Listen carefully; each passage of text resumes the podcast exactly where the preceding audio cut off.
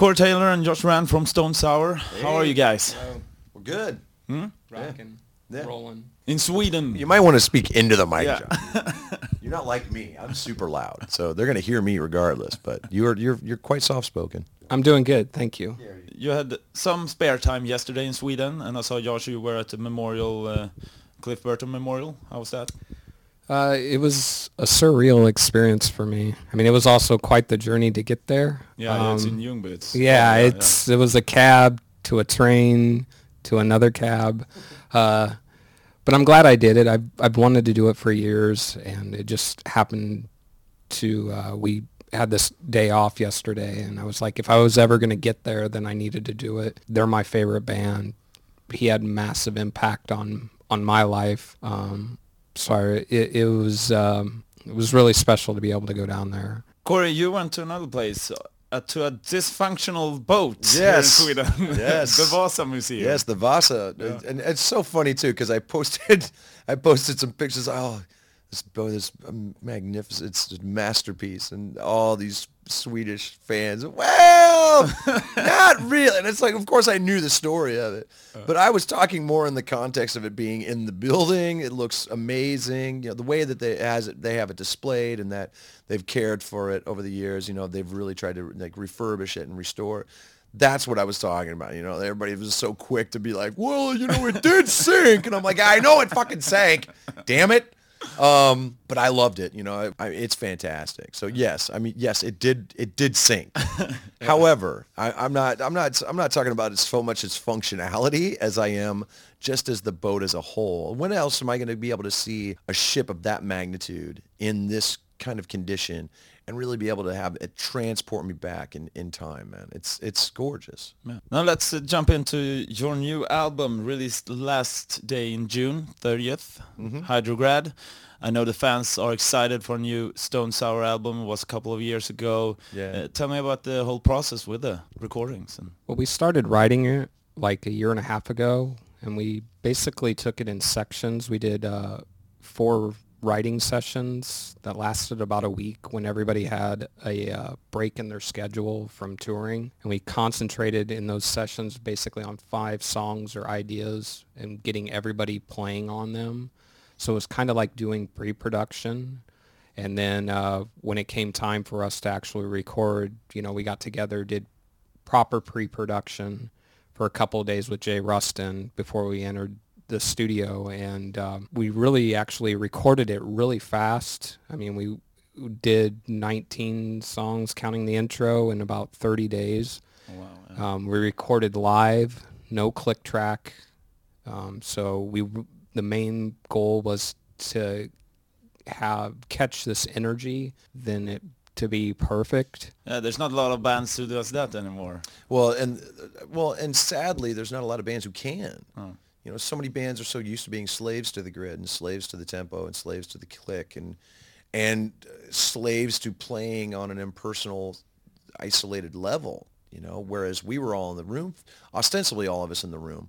I was obviously in the vocal booth, but us, you know, we were all in the same room playing at each other and reacting to each other and doing it in a way that yes you have to have talent to be able to do that you have to be able to play and open yourself up and lay yourself bare and risk it and we were able to find all of these wonderful little live quirks and little bits of ear candy musically that just enhanced the overall personality of everything. And that's not even including all the stuff that, that we would go in and layer later as far as like the ear candy and like the little bits of, of cool little interesting things that the ear hears. Because we were able to rehearse it live and then play it live and record it live, you got those little bits of little flourishes that maybe you don't get if you're just kind of playing by yourself you react to certain little moments, to certain little licks that the bass would do combined with what the, the drums are doing, and then the guitars kind of react to that. It was about capturing a moment and not just capturing a song. You know, it was so much bigger than that. And uh, yeah, it, we're very, very proud of it.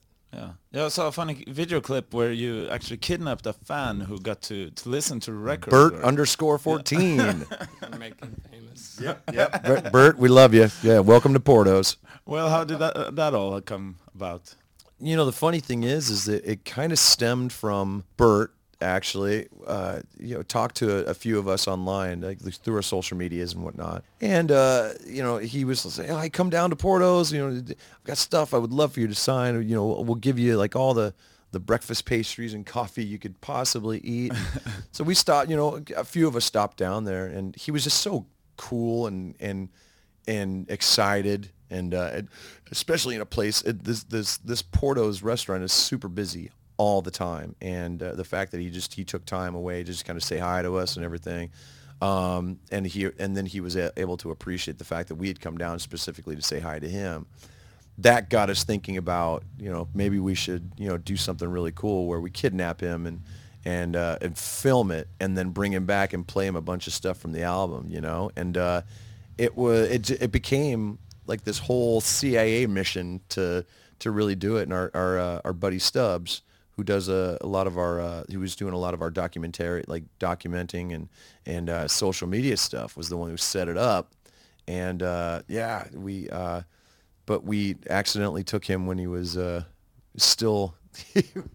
he was still working. Um, I'll just give it to you that it's, yeah. it's that easy. Um, Stubbs had lined up a time with him and told him, "Hey, what time do you get off?" And it was like three o'clock, and he's like, "Yeah, I'll bring your albums, and I'll I'll pick them up from you and give them to the guys." So we get there at three o'clock to totally surprise him, and he, he had decided or was asked to work later. So we actually throw oh, him really? into in some ways we did kidnap him because he really wasn't off work. Uh-huh. Um, but you know, touching on what Corey said, he he had been around the band for a couple years. Really, it was the first Burbank covers EP that oh, he reached yeah. out to Johny Chow and myself to come down, and he's a you know I guess they call them Uber fans. I mean, he has a Stone Sour tattoo, yeah. but he doesn't come across like an Uber fan. You know, it's he, yeah, he's really laid back. It's not like, oh my God, you know, it's nothing like that. He, you can have a conversation with him and, and he's so passionate about what we do. And uh, it just made sense, you know, with the idea and we thought it would be funny and what diehard fan wouldn't want to go and listen to one of their favorite bands' new record before we're even done recording it. I mean, so it was very cool and hopefully the beginning of other crazy stuff that we do with hopefully not being charged yeah, criminally with anything. Kidnapping. The difference between a misdemeanor and a felony. uh, your video Fabulous is out now. Uh, and I don't know what to, you call them, inflatable hand, no, what's yeah, it called? The wacky inflatable flailing tube men. Sure, yeah, yeah, yeah. yeah, how did you come up with that idea? That is actually an idea that Roy had like eight, seven, eight years ago, man. Like he had it we were working on videos for audio secrecy and we were talking and we were kicking around an idea for a video for uh, for digital actually and it came up we we really tried to pursue it actually with the director who did the the fabulous video this time uh, with uh, Paul Brown and unfortunately because of time because of scheduling we we really couldn't do it um, and and do it in a way would that would make it worth our while. So we ended up doing the digital video the way you see it as it is now, um, which, you know, we did it, you know, kind of like a few hours while we were on the road, actually. Right. But we always, ha- we kept that idea in the back of our, you know, minds. And uh, obviously we couldn't really do it on the House of Gold and Bones albums because those songs told a certain story that we were trying to kind of put together and, and really unleash for people. Um, but when it came time to start thinking about videos for the for these songs, that immediately was like, dude, we gotta do the Tube Men video, you know. and Roy was like, yes, we did. we we called Paul. Paul remembered it, like was like, oh, I've been I've been dying to do this video forever, you know. And it literally was that quick. And we, the fact that he turned it around. I mean, we shot that what a week and a half ago, yeah. and he oh. got it done in less than a week. Like that yeah, just tells crazy. you how prepared he was yeah. for everything, and it looks amazing, man. Yeah. I like the part in the end also when you have this uh, phone flipped off the hand. Oh yes, yes. Yeah. I like to find that you make fun my little nod towards my own. Viral. Yeah, yeah. Oh so, yeah, totally. Yeah, that's so weird. So why did you decide to have that in? Because I think it's funny. Yeah. You know, it's just the fact it's something so stupid caught so much crap for me. Yeah. You know, I just thought it was funny. People don't realize I'm the reason that clip went up online when we were at this at the Slipknot show. I thought it was so funny that I told our, our videographer, I was like, you got to put that up because it's hilarious. I, I didn't think anybody had caught it. And people got so butthurt, man. I was like, oh, shove it up your ass. So that was me basically just reminding them that I don't give a fuck what they think. You know, it's just funny. It's Yeah. so funny. And I'm not afraid to make fun of myself, you know. And if I'm not afraid to make fun of myself, you should get over yourselves. Yeah, that's great. Uh, during the summer, you're going out uh, with Korn to tour, Yeah, yeah. and uh, I don't know if you've seen it, but Fieldy couldn't attend in South America. Yeah, yeah. Uh, so they brought in uh, Robert Trujillo's 12-year-old son. Yeah. That's crazy, man. When I was 12, I was thinking like I was probably eating like yellow snow and ants or something, and he's there. Rock- well, dude, what I don't know, but I don't remember when I was 12. But I wasn't on stage with like True. Korn Yeah. playing the ass out of people. Have you seen him play his son? Tye? Yeah, man. I've seen some of the video. It, I've met, I've met, I've met all those guys, and we know Robert pretty well. And uh, I, I've met his kid um, because we, uh, I, I rented a, a, a beach house from him in Venice while I was making uh, the Point Five album. So I got to know his family and, and his kids really well, and a really good kid. And he was so. We knew about it before it actually happened, so we were just waiting for it to kind of happen. Yeah. And uh, he, you could just tell that he was so excited, you know, like he was so excited to do it. And uh, yeah, I'm just so proud for Robert, you know. Also, uh, speaking of Robert, uh, he got to play with Metallica at the Grammys, and there was an uh, incident. Uh, what what can you just say about it? I, I hate the fact that they, I guess now have to always put two artists together. But I mean, on many levels, was it's not necessarily that I have a problem with Gaga coming up and doing the song. Um, what really bugged me was the dancers. Um, I just didn't understand why they needed to be on stage. They could have made it and it could have been cool. Um, and then of course you have the incident with Hetfield's mic not working or the band not even being introduced when it's technically exactly. their slot. Yeah. I mean, um, but you know, there was also another incident for hard rock and metal earlier in the day where there was a massive me- mess up. So no offense, I know he's won a Grammy. So uh, it's funny because uh, Dave Ellefson once told me he's like the Grammys. It's like an award that your grandmother wants you to win. and then he wins it this year. So uh, that's pretty awesome. Um, they've always in the past have, in my opinion, have shunned hard rock and metal. You know, it it was it was bad on their part. I don't I don't know what else to say. One, I mean, I've been saying it for years, and, and I, you know, having won one, you know, it doesn't change my views on it, and I certainly wouldn't change it now. The fact that they just they treat our, they've always treated our genre like shit, and have never given it the respect they should. They've never taken it seriously, and yet they take all of these other frivolous genres seriously. It's like shove that straight up your fucking ass, you bunch of cocksuckers. And I don't care, you know. Like I'm not trying to win one of those fucking things anyway. It's it is what it is, and people put so much stock on it. It's like you have no idea how those are picked. Those are a bunch of old people trying so hard to be relevant, so they pick the one name that they recognize, whether it makes any fucking sense whatsoever. It's a pile of horse shit. Uh, now you two have known each other a long time. What would you say is uh, the other one's worst quality and best quality? Oh, and don't start an argument here. Oh yeah, here we go, Liz. Here we go. You shoot the cuffs. Here we go. It's simple, and it's the one thing that's both things. All right.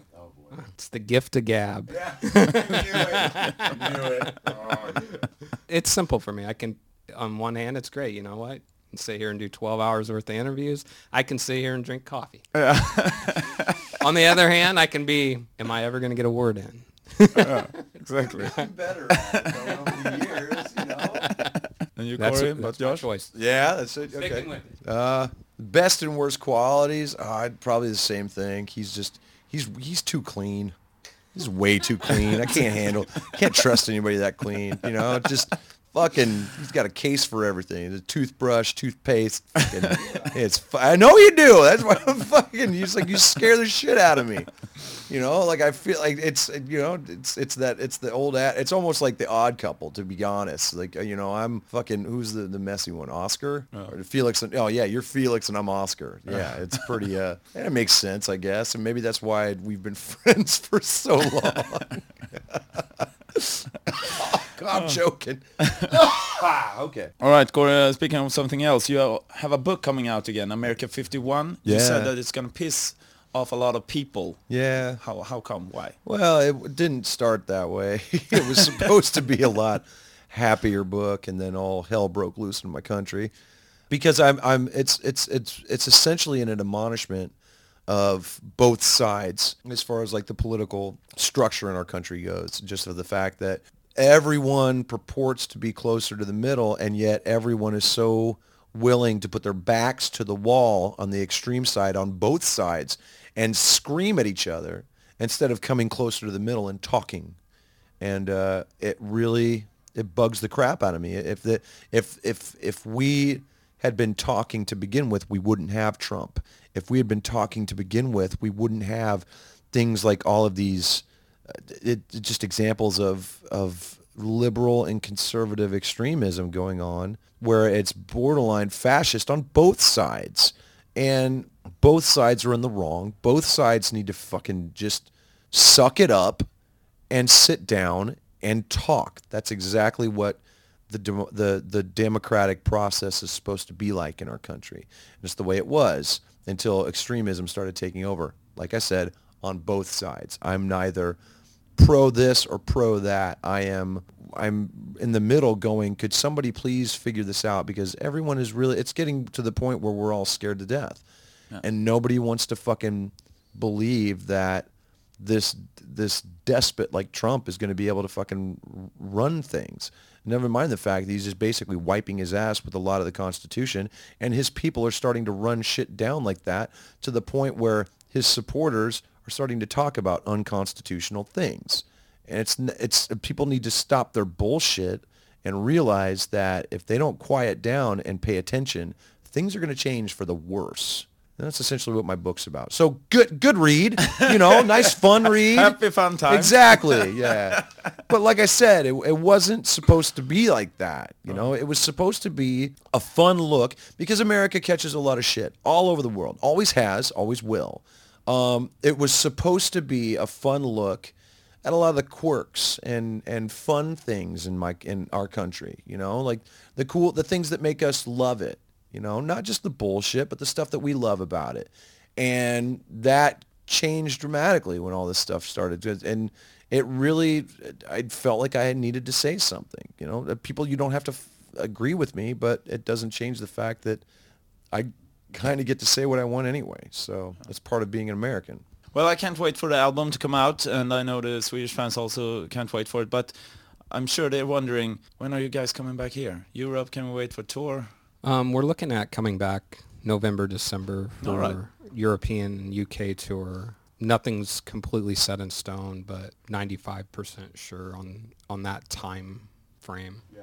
Yeah, that's awesome. Yeah, and we will definitely be coming up here. I mean, we're kind of we're kind of taken aback by the level of excitement here for us. Like we never would have expected it, and it's kind of come out of nowhere. But it's definitely got us excited, man. It's got us really, really stoked about it. That's awesome. Well, thanks for taking some time, and good luck with the album release and Absolutely. the coming tour with No Core. worries. Rockklassiker. Klassiker.